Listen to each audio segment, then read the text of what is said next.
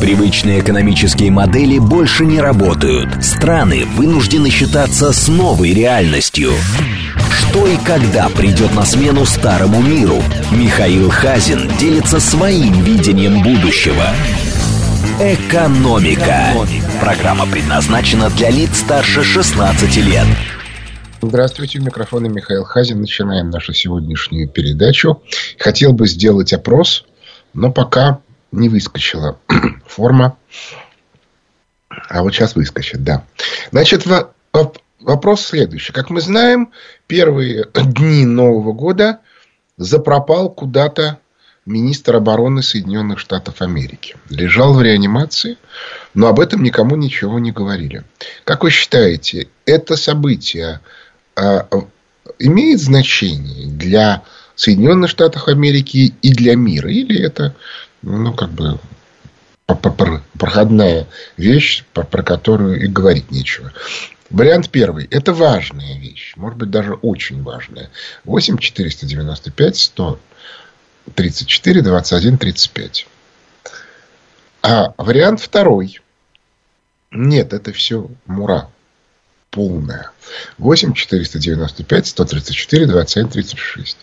И, наконец, вариант третий. Меня вообще не интересует, что происходит с министрами обороны Соединенных Штатов Америки. 8 495 134 27 37. Еще раз. 134 27 35 вещь важная. 134, 21, 36 не принципиальные. 134, 27, 37 меня вообще эта тема не волнует. Я поздравляю всех слушателей с Рождеством, с нашим Рождеством, поскольку есть еще их нет, которое было еще до Нового года. А, и, соответственно, с Новым годом я уже поздравлял, поскольку напоминаю, что 1 января в 10 утра те, кто сумел проснуться, имели возможность меня слушать в прямом эфире. А, я очень рекомендую всем послушать замечательную беседу вчерашнюю, вчера вечером, в эфире Дмитрия Евстафьева выступал Дмитрий Дробницкий, который обсуждал, собственно, которые обсуждали в том числе тему э, министра обороны Соединенных Штатов Америки Остина. Как они назвали, большого негра. Я напоминаю, просто имя, может быть, кто-нибудь не знает, а вот пока, пока же мне хотелось бы сказать очень важную вещь. Дело в том, что есть такая тема, которая часто вызывает большой интерес у людей, но с точки зрения, если так можно выразиться, конспирологии. Это тема власти. Вот если вы посмотрите книжки, которые пишут люди на эту тему, то вы увидите, что они во многом не объясняют процессы, а пытаются рассказать о каких-то конкретных историях, причем с такой романтика конспирологической версии. Ну, достаточно прочитать, например, книжку про Сталина, которую написал э, э, э, Радзинский. Есть совершенно очевидно, что это пишет такой вот гуманитарий, для которого власть это вообще абсолютная абстракция. Он вообще не понимает, как управляется государство, что такое ответственность. Ну и так далее и тому подобное. И это, кстати, хорошо видно да, по его истории, когда он там убил девушку на, на дороге. А, и, соответственно, а, будучи за рулем. И вот это вот а, полное непонимание, как устроена ситуация, она довольно частая. Ну вот ну, как бы у нас же это все было, да, вот сколько у нас тут было специалистов по вирусам. Они просто вот табунами бегали. И все на эту тему рассуждали. Точно так же иногда начинают рассуждать про власть. Вместе с тем, тема власти становится все более и более актуальной. Просто вот прям очень-очень актуальной. Почему? Дело в том, что я не буду сейчас влезать в детали, а власть в мире устроена примерно так же, как она устроена в любой стране. То есть есть властные группировки, которые между собой конкурируют. И одна из них может победить. Вот произошла где-то примерно в 90, к 91 году одна из таких властных группировок победила. Те, кто читал «Лестницу в небо», те помнят, что ключевая составляющая любой властной группировки – это ресурс. То есть властные группировки для того, чтобы вести между собой конкурентную борьбу, должны иметь ресурс. И, соответственно, очень важно, какой ресурс а, используется для того, чтобы победить. Вот та властная группировка, которая пришла к власти в мире, западный глобальный проект, в качестве ресурса имела эмиссию мировой валюты, доллар. Она очень долго шла к, к тому, чтобы этот ресурс стал доминирующим. Есть много книжек на эту тему. Есть книжка замечательная э, Сергея Эгишьянса «Сумерки богов» уже довольно старая. Ей лет там 25 уже или 20, уже не помню. Вот. Я я частично это затронул в книжке «Воспоминания о будущем», но просто потому, что нужно было объяснять, как была устроена экономика мировая. Но факт состоит в том, что ресурс этот, который был абсолютно э, э, необходим, использовала именно одна властная группировка мирового масштаба.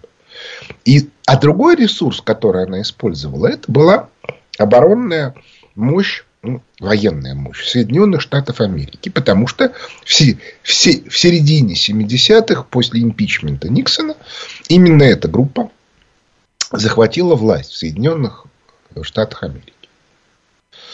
И Соединенные Штаты Америки использовались как ресурс. Я про это много раз говорил, еще раз скажу. Соединенные Штаты Америки были больше 50% мировой экономики в 1944 году, когда принималась Э, была принята Бреттон-Вудская система, ну, в части мира, в западной. А сегодня доля американской экономики 14-18%. И, ну, как бы еще раз говорю, есть оптимисты, а имеется пессимисты. Официально 22%. Но это явное совершенно вранье точно так же, как и значение ВВП Соединенных Штатов Америки. И в этой ситуации а в Соединенных Штатах Америки уже как бы национальные элиты поднимают вопрос, что делать. Надо восстанавливать промышленную мощь Америки. А не получается. Сколько бы ни вкладывали денег, все время получается не то. А, и, соответственно, а, за последние, вот, условно говоря, полгода статистика каждый месяц фиксирует, что промышленность в годовом исчислении падает. Ну, грубо говоря, они считают, да, май 23 к маю 22, июнь 23 к июню 22, июль 23 к июлю 22 и так далее. Вот выйдут некоторые данные и там, через недельку. Мы посмотрим, а что они покажут. Но в общем и целом пока можно сказать следующее, что спад промышленный по официальным данным составляет 2%. Обращаю внимание, что они при этом показывают рост ВВП. Что однозначно говорит о том, что это э, рост на самом деле э, капитализации эффективных активов. Финансовых. Но неважно. это потом. Значит, э, ресурс закончился. Ресурс эмиссии доллара закончился. А вот тут самое страшное дело в том, что я уже говорил, что ключевое слово, которое описывает систему отношений во властной группировке, это слово ответственность. И властная группировка, которая претендует на что-то, в частности на ресурс, она должна демонстрировать ответственность за этот ресурс, иначе она его не получит. Соединенные Штаты Америки, ну точнее сказать, элита западного глобального проекта, получили возможность рулить миром Не потому, что они стали печатать деньги, а потому, что они объяснили всему миру, как все региональные элиты будут получать кусок от этой эмиссии. Нет, не народ, элита, разумеется. То есть региональные властные группировки. Каждый получил свой кусок. Вот мы тут ругаемся, да, что вот эти гады убегают в Лондон, еще чего-то. Они убегают в Лондон по банальной причине, потому что они в результате этих договоренностей в 90-е годы очень много получили. И теперь, то есть, как бы они теперь считают, что это их деньги, они их хотят сохранить. А Запад говорит, ребята, вы не поняли. Вы получили свою долю, потому что вы встроили Россию в нашу систему. Если Россия выходит из нашей системы, то эту долю должны получить те, кто сейчас там рулят, для того, чтобы они не выходили. Ну, или же надо у них этот ресурс отобрать. А вы-то тут при чем?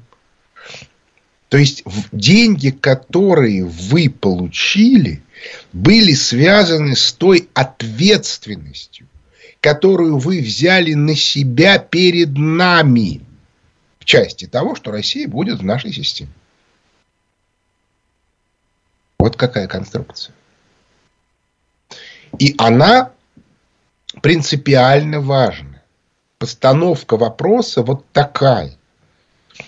И ее нужно понимать. Последнее время, как обычно, когда тема власти как бы становится актуальной, а я сейчас объясню, почему она становится актуальной, появилось очень много а, специалистов, ну вот по вирусам, а теперь по власти. А я могу сказать тут исключительно одно, что обсуждать вкус устриц надо с теми, кто их ел. То есть, если вы сами не принимали участие в выработке решений властных, то с вами бессмысленно разговаривать о чем бы то ни было. Бессмысленно.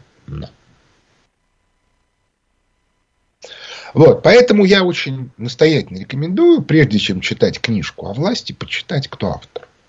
Откуда у него опыт принятия решений о, как бы, в, во власти. Если такого опыта нет, не надо читать его книжки. Они просто не понимают, о чем говорят. Так вот, возвращаясь. Люди, которые у нас получили деньги, они не поняли, что им дали этот ресурс под ответственность. И как только выяснилось, что у них нет возможности влиять на политику России, они тем самым сами добровольно отказались от этих денег. Нету никакого священного права частной собственности. Во власти есть только ответственность. И деньги даются всегда в обмен на ответственность. А иначе те властные группировки, которые раздают деньги, они долго не протянут. Ну, просто к ним будут, все будут подбегать и говорить, дай миллион, дай миллион, дай миллион. У меня была замечательная история. Ну, собственно, давайте я расскажу другую историю. Две. Первая история – это Хаджана Средин, когда он спас ростовщика Джафара, который тонул в пруду. Все ему говорили «дай, дай, дай». Но ростовщик никогда не дает. И только Хаджан Средин сказал «на!» протянув ему руку. И тот вцепился в эту руку мертвой хваткой. Вот это принципиально важная вещь. Эти ребята сказали Западу на, в смысле, на Россию. У них была иллюзия. Вон, я самолично слышал, как Березовский объяснял. Мы тут все купили, это наше. Но Березовский ничего не понимал во власти, что ему, собственно, и стоило жизни. Ну и всего остального. А вот, соответственно, а, те люди, которые считали, что они на что-то влияют, вот они неожиданно обнаружили, что если у них нету ответственность, если они ее с, с себя сняли, типа, а мы здесь при чем? Мы не виноваты, это Путин. Но если это Путин, тогда мы с Путиным будем говорить, объясняет им Запад. Так вот, теперь возвращаемся к, к товарищу Устину. Давайте сначала на, на результаты. Посмотрим голосование. Значит, результаты у нас вот, вот такие. 56% считают, что это важно. 29% считают, что, что это не важно. И 15% их эта тема не, не касается. Так вот, это хорошо, что у нас больше 50% считают, что это важно. Объясню почему. Дело в том, что Соединенные Штаты Америки, еще раз повторю, не просто дали деньги региональным элитам, региональным группировкам, чтобы те обеспечили вхождение стран в систему. Они еще взяли на себя ответственность, что эта система устойчива. Будет устойчива. Вот это принцип. Еще раз. Любая властная группировка. Чем она сильнее, тем она больше, тем больше ответственности она на себя берет. Другое дело, что это ответственность может быть не совсем та, которую, которую бы всем хотелось. Это не ответственность за то, что люди на этой территории, на территории ответственности этой властной группировки будут жить хорошо. Это не ответственность за то, что у них там что-то будет или чего-то не будет. Иногда это совершенно другая ответственность. Ну, например, еще раз повторю, в нашей стране это была ответственность перед Западом, то есть рукой дающей, что Россия будет в этой системе. В этом смысле у Набиулина и у Силуанова есть чувство ответственности. Они говорят, да, мы получили свои посты в обмен на нашу работу, за нашу ответственность, что Россия останется в рамках западной системы. И они эту ответственность несут. Это значительной части населения не нравится, это бизнесу не нравится, это много кому не нравится. Но они свою ответственность несут, и поэтому они остаются. А вот всякие Авины, Фридманы и прочие, они, соответственно, и несут ответственность. Они от нее отказались. И по этой причине у них там на Западе начались проблемы. Отметим, кстати, что то, что у них нет в Израиле проблем, ну или сильно меньше, чем в Лондоне, во многом связано с тем, что свою ответственность перед еврейским сообществом они несут до сих пор. Ну, как понятно, к, к России это имеет смысл только в, в том смысле, что мы через них обязаны кормить Израиль. Это как бы вот суть этой ответственности. Вы Авен и Фридман и некоторые другие гарантируете нам, Израилю, что Россия будет продолжать кормить Израиль, ну, граждане России. И поэтому мы вас будем поддерживать. Если они от этой ответственности откажутся, их и в Израиле выгонят. А, так вот. История с, с Остином страшна для мира по банальной причине. Потому что Остин – это часть того западного за которую взяла на взял на себя ответственность западный глобальный проект. То есть те властные группировки, которые контролируют эмиссию доллара. Меня сейчас не интересует система взаимоотношений внутри западного проекта. Как эта ответственность обеспечивается, кто это контролирует, кто принимает решения и так далее и тому подобное. Это не имеет никакого смысла. С точки зрения результата. А результат мы сегодня видим. Что внутренние раздраи настолько разрушили проектные механизмы, механизмы управления, властные группировки внутри западного проекта пришли в такое противоречие друг с другом, что это приводит к чрезвычайно высокой опасности для стабильности во всем мире. Или иначе, властные группировки, которые сегодня руководят западным глобальным проектом, сняли с себя ответственность, де-факто, может, они этого не хотели, за ту стабильность, за которую многие региональные властные группировки согласились войти вот в эту вот систему. Назовем ее для простоты Бреттнотскую. Ну, то есть, иными словами, вы жили там в деревне. У вас там были там кулачные бои, кто-то кого-то не любил, еще чего-то. И вдруг к вам приехал какой-то дядя из города. Сказал, что, ребята, вот теперь будет так. Вы будете платить дань. Неважно, там, какую. Десятину или больше, еще что-то. Но за это мы вас обеспечим что вы можете будете покупать трактора, покупать семена, ну там еще чего-то, покупать к своим теткам одежду красивую, ну и так далее. Кто-то в деревне говорит, да нахрен нам это надо, почему это мы будем отдавать? А другие сказали, не-не-не-не-не-не, у нас же урожай вырастет. Урожай вырастет на 40%, отдавать будем 20%. Отлично, на, нас это устраивает. Все замечательно. И вдруг неожиданно выясняется – что там в городе они между собой поругались и начались проблемы. Бутики закрываются в Москве, то есть теткам неоткуда э, брать одежду красивую. А, соответственно, денег нету, тракторов нету, ничего нету. Ну и, соответственно, те, кто, кому это изначально не нравилось, поднимают голову, говорят, мы же вас предупреждали, что вас кинут. Вас кинули.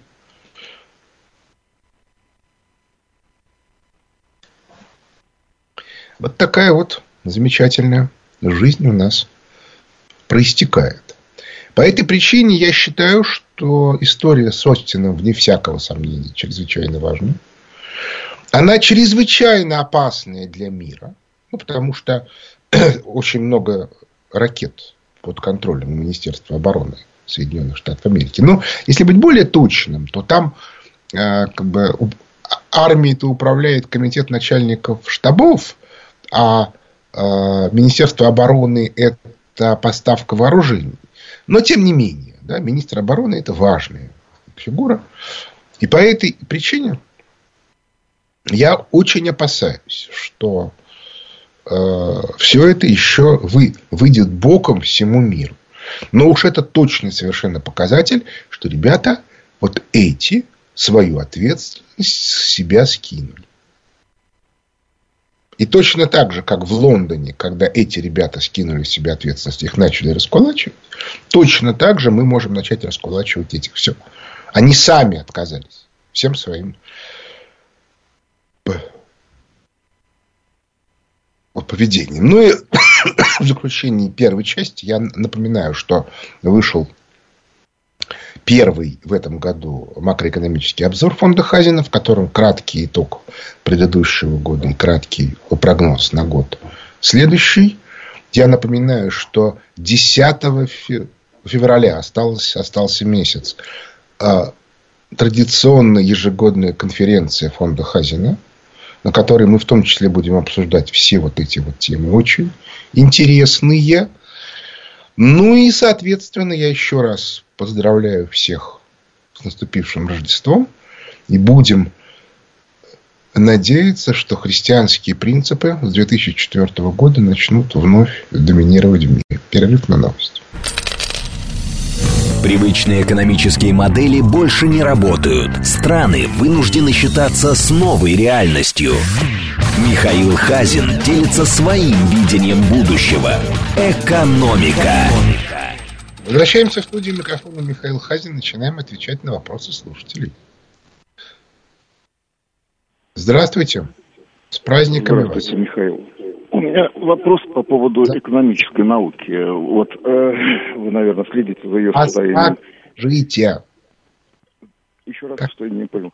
Как вас зовут, скажите. А, Андрей из Москвы. Вот э, в экономике существуют э, сказать, критерии проверки адекватности экономических теорий. Все-таки там хоть э, вещи происходят, которые количественные параметры имеют. Можно оценить значит, качество научных результатов. Вот Почему современная экономическая наука не может э, предсказать вот эти кризисы, которые сейчас происходят? И как вы оцениваете вклад китайской экономической науки в мировую экономическую науку? Раз, если у них экономика выходит на первое место, наверное, их модели должны быть как-то вот общеизвестны. В чем заключаются их модели? Ну, во-первых, модели у них известные. Модели у них газплановские. Газплан СССР. Если говорить о теории, у них нет теории. То есть, вот экономической теории у них нет. Если говорить о кризисе, то вы, вы поймите, любой прогноз, который осуществляют лица, он э, или нравится руководству, или не нравится. Если он не нравится, то его начинают ну, как бы отключать от финансовых потоков. По этому причине ожидать, что люди, которые несут ответственность, ну, например, там, ректора университетов, руководители крупных консалтинговых компаний будут что-то говорить такое, что не понравится руководству, это наивно и смешно. Как это? Этого не может быть, потому что не может быть никогда. Именно по этой причине все там рейтинговые агентства, э, все западные университеты, да и, и наши тоже, они никогда не говорят ничего плохого о правительстве. Это невозможно. Ну или же это уже, уже имеется общий консенсус. Поэтому нынешний кризис был предсказан, он был описан еще там, в 2003 году в нашей книжке «Закат империи доллара и конец Пакс Американо» в деталях. Ничего такого в этом нету. Но поскольку это противоречит базовым принципам власти, что представители властных группировок, причастных к власти, не имеют права эту самую власть хаять, то по этой причине ожидать, что вам как бы предъявят цифры, анализы и расчеты на официальном уровне невозможно. Более того, все те люди, которые это делают, они целенаправленно маргинализируются. У меня как бы тут э, я тут ничего не мог сделать, поскольку Э, властная группировка, в которой я был в конце 90-х, э, проиграла, кстати, не, не, не по моей вине. То есть я сделал все, что мог, чтобы она выиграла, но, к сожалению, лидер этой властной группировки оказался человеком очень слабым, а, и он не справился. Вот, и по этой э, причине у меня-то варианта не было. То есть у меня, я в этом смысле попал в достаточно тяжелое положение – как, впрочем, и Олег Григорьев. Но у Олега Григорьева была немножко другая ситуация. Вот, он был такой, как бы изначально борец за чистоту науки еще со студенческих времен. И при этом человек абсолютно не. То есть его не волновало то, что он там не занимает высокие должности. Хотя в какой-то момент он начал делать карьеру, но это происходило помимо него. То есть просто его опыт и его знания использовать. Так вот, весь фокус состоит в том, что а, таких людей, для которых вопрос о том, как к нему относится власть, был, он для них был не принципиален в силу того, что они точно знали, что власть его не любит и любить не будет. Их мало. Ну, потому что э, люди как бы всегда рвутся. Да? Вот эта вот тяга к повышению социального статуса, она встроена сказать, в древние доли мозга, и по этой причине с ней очень трудно бороться. А, вот. А, и как следствие, да, ну и как бы многие дождаться не могут. Вот Олег Григорьев умер, он не дождался признания той теории, как сказать, в основании которой он стоял. Сейчас-то уже все абсолютно очевидно.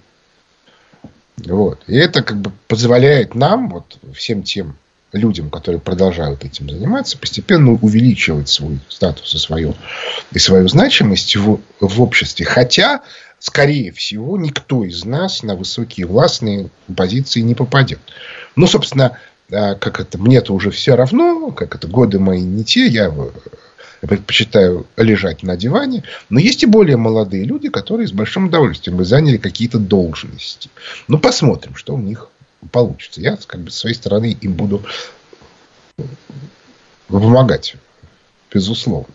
Но весь фокус э, состоит в том, что э, нету возможности у тех, кто при действующей власти, особенно в условиях кризиса, говорить правду. Ну, что вы хотите. Следующий вопрос.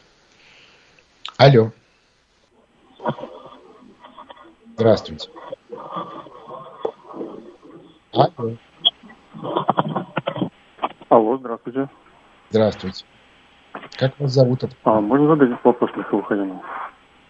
Задавайте, задавайте. Слушаю вас. А, добрый день, меня зовут Никита, я из города Героя Ленинграда. А, да. У меня вопрос такой. А, вот у меня есть бизнес, он небольшой, но производственный, и существует уже 6, ну почти 7 лет. Я ни разу не менял цены. У меня не менялась себестоимость, и отпускные цены не менялись. То есть у меня инфляция 0% за эти почти 7 лет. Что происходит на потребительском рынке, мы видим и, в принципе, понимаем, почему это происходит. Да? Вопрос у меня такой, а есть ли какие-то экономические механизмы защиты вот этих спекуляций, и как это будет работать в будущей э, экономике реальных активов? Спасибо. Ну, э, как бы, это, знаете, вы мне хотите, чтобы я вам рассказал, грубо говоря, всю экономическую теорию. Практически.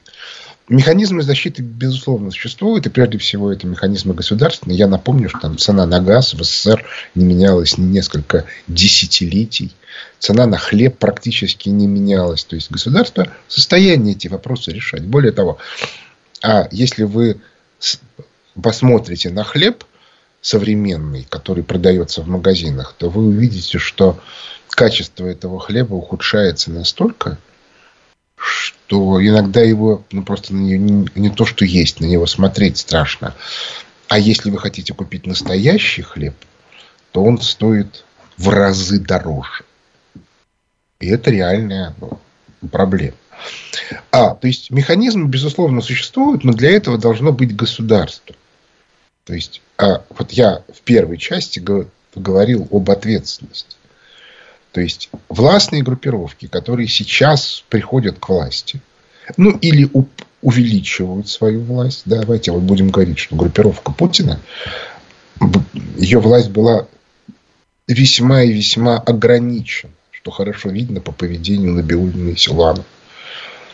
Так вот, э, а, а, они будут восстанавливать управляемость государственной машины которая была разрушена еще в конце 80-х, начале 90-х. К слову сказать, в Соединенных Штатах Америки происходит тот же самый процесс, который у нас происходил в конце 80-х, начале 90-х. То есть происходит разрушение государственной машины. Это страшно. Это реально страшно. Потому что последствия могут быть невообразимы. Это с одной стороны. А с другой стороны, ну, что, ну, как бы, нам-то что? Вот, пускай себе разрушается. Но те, кто придут к власти в нашей стране, по итогам этого процесса, он будет длительным. Мартовские выборы – это скорее начало этого процесса. Но на самом деле мы видим, как он, он происходит. Путин уже там, по полгода к этой теме возвращается и все время об этом говорит. И, к слову сказать, вот он постоянно встречается да, с ветеранами СВО, с, с семьями погибших и т.д. и т.п. Это не только предвыборные кампании, это еще и демонстрации, кто для страны важен. Вот он не, не танцует на сцене, как, как это делал Ельцин в 96 году, а встречается с ветеранами. Или с их вдовами. Вот это принципиально важная вещь. Вот, поэтому я, я считаю, что государственное управление у нас будет усиливаться, и в этом смысле с ценами мы что-нибудь сделаем. Но, правда, при этом нужно еще понимать, конечно, что э, до, до, до тех пор, пока управление финансами, управление курсом рубля либеральное, ничего хорошего не получается. Я еще раз, уже в который раз объясняю, что руководство Центрального банка демонстративно нарушает Конституцию Российской Федерации, в которой написано, что задача Центрального банка – это устойчивость национальной валюты. В рейтинге устойчивости национальных валют российский рубль в мире постоянно занимает последние места. Это принципиально важная вещь. След, след, следующий вопрос.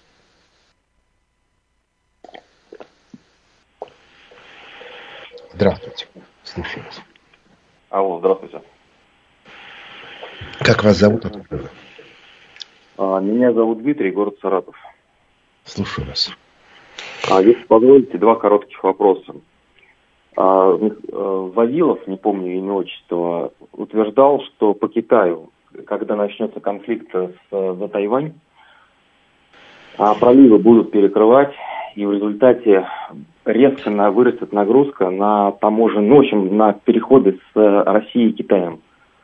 Вот. И из-за этого у нас начнется дефицит. Все резко подорожает. Это первый вопрос. Ну, то есть ваше мнение.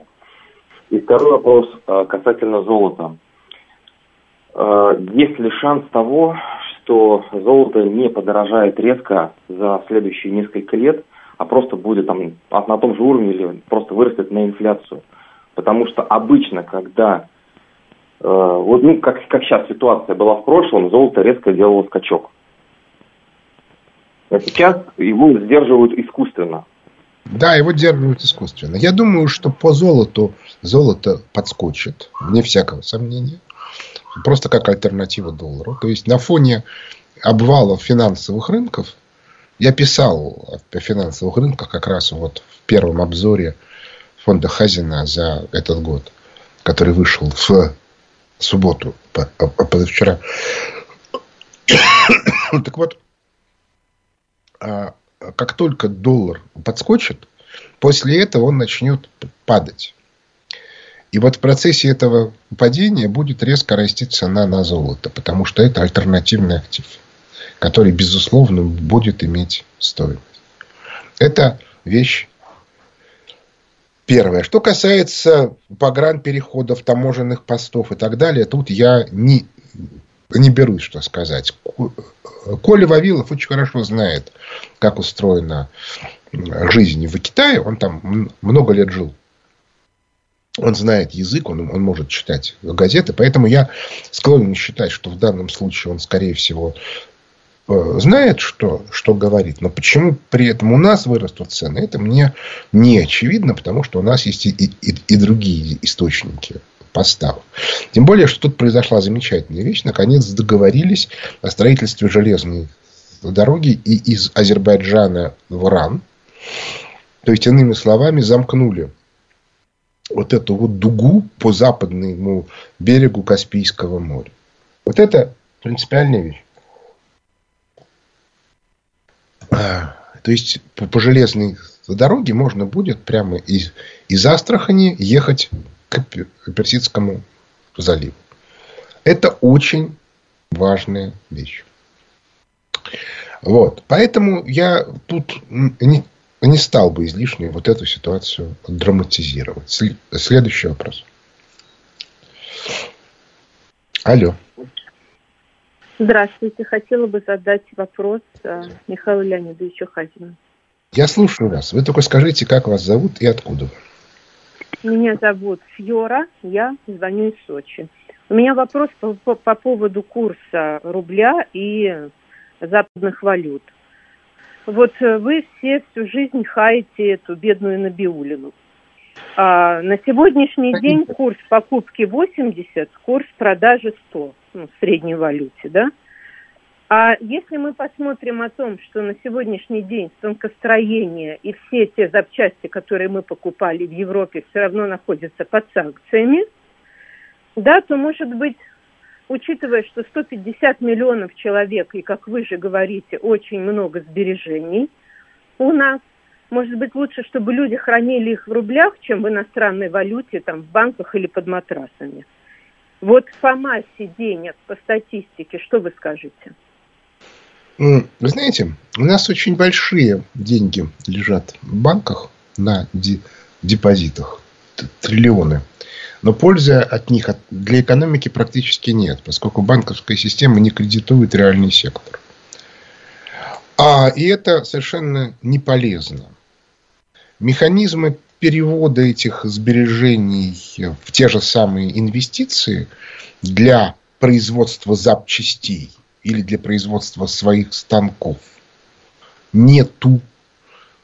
А мы перестали покупать станки в Германии, но зато мы стали их покупать в Корее и в Китае. Резко в, вырос импорт станков из этих стран. И это тоже нехорошо. Но сделать ничего нельзя, потому что политика Центрального банка инвестиции в реальный сектор практически запрещает. По этой причине я совершенно не считаю, что богатая Набиулина а, делает что-то полезное для страны. И в этом смысле у меня абсолютно глубокое убеждение, что сама по себе логика, в которой мы находимся э, в системе либерального управления финансами, дело тут не в Набиулине. Набиулина верный солдат МВФ. До нее был Игнатьев, который тоже был верным солдатом. До них был Дубинин, который был верный солдат. МВФ с Алексашенко. То есть нам нужно просто сделать так, чтобы управление нашими финансами осуществлялось в наших интересах. Мы должны взять на себя ответственность за то, что происходит хотя бы в нашей стране. А, а в реальности, на самом деле, в, в ее окружении, в том, что можно назвать евразийской валютной зоной. Мы пока этого не сделали.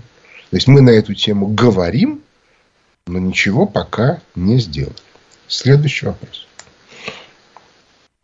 Здравствуйте, слушаю вас. Алло. Алло. Не хотят. Здравствуйте, слушаю вас. Здравствуйте, я на передачу хочу позвонить. Вы позвонили на передачу радио, выключите, пожалуйста. Я звук выключил. Да, слушаю вас. А, Михаил Леонидович? Ну да. Э, здравствуйте, меня зовут Сергей, э, Московская область. Слушаю Нарфаминский район. А Нарфаминский э, где? Нарфаминский район. Нет, ну, где, где? Я понимаю, я тоже а. в Нарфаминском районе нахожусь, поэтому я и спрашиваю. А, поселок Калининец есть такой. Я знаю. Да, понятно. Ну, то есть, между нами, нас с вами разделяет Киевское шоссе. Да, слушаю вас. Ага. А, значит, у меня такой вопрос, если можно.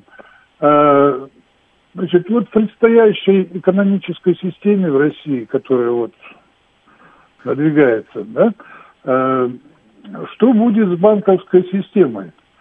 Будет ли это повторение Э, то, что было при Советском Союзе, то есть банк, который работает с населением, ну, сейчас это аналог Сбербанк, Промстройбанк, Агро, э, Стройбанк. Э, Промбанк и Жилсоцбанк.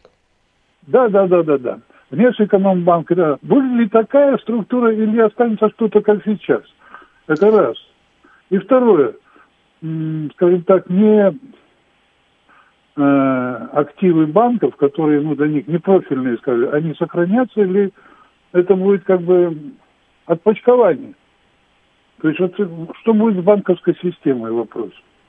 Ну, ответа на этот вопрос у меня нету, потому что его нету ни у кого.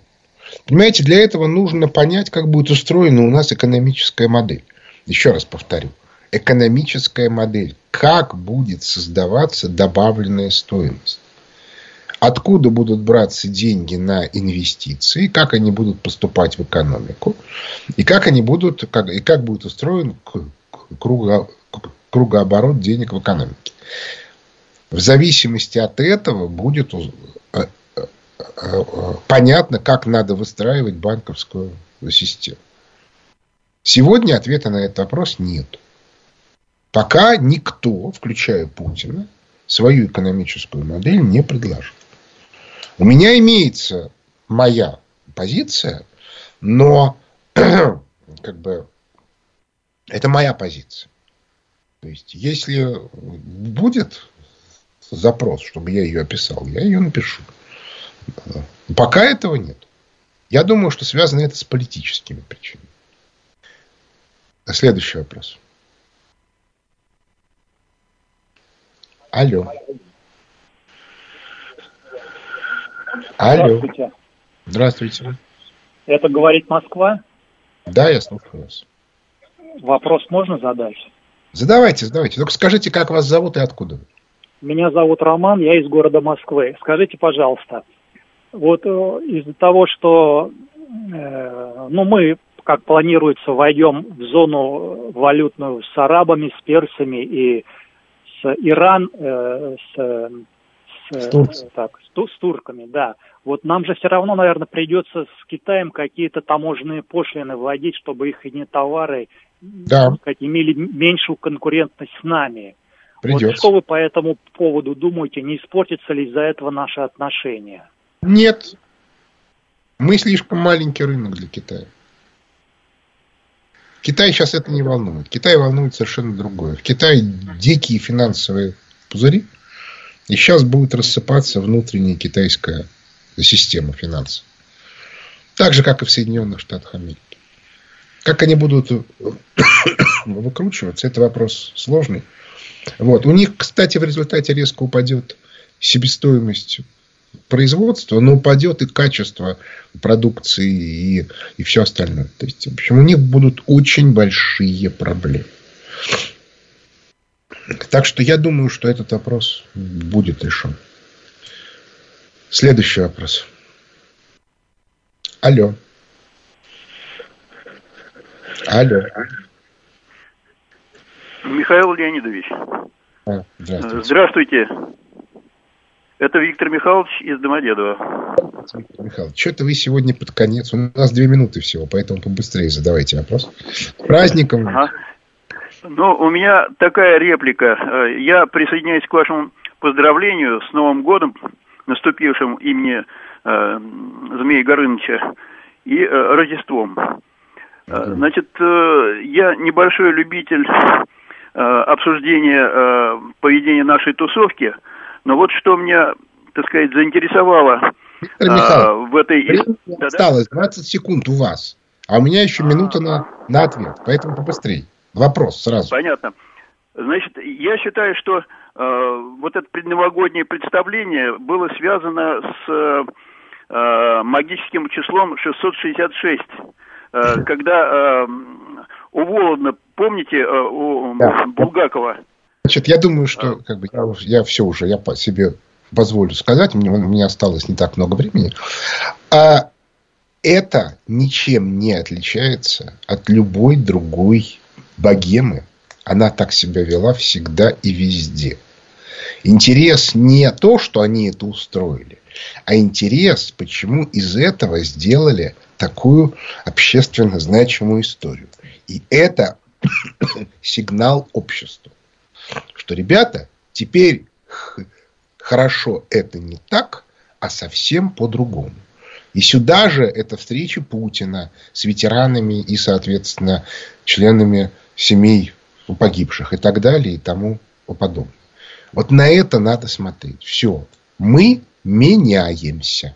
И это самое главное. Но на этом наше время подошло к, к концу. У микрофона был Михаил Хазин. Благодарю за внимание. До свидания.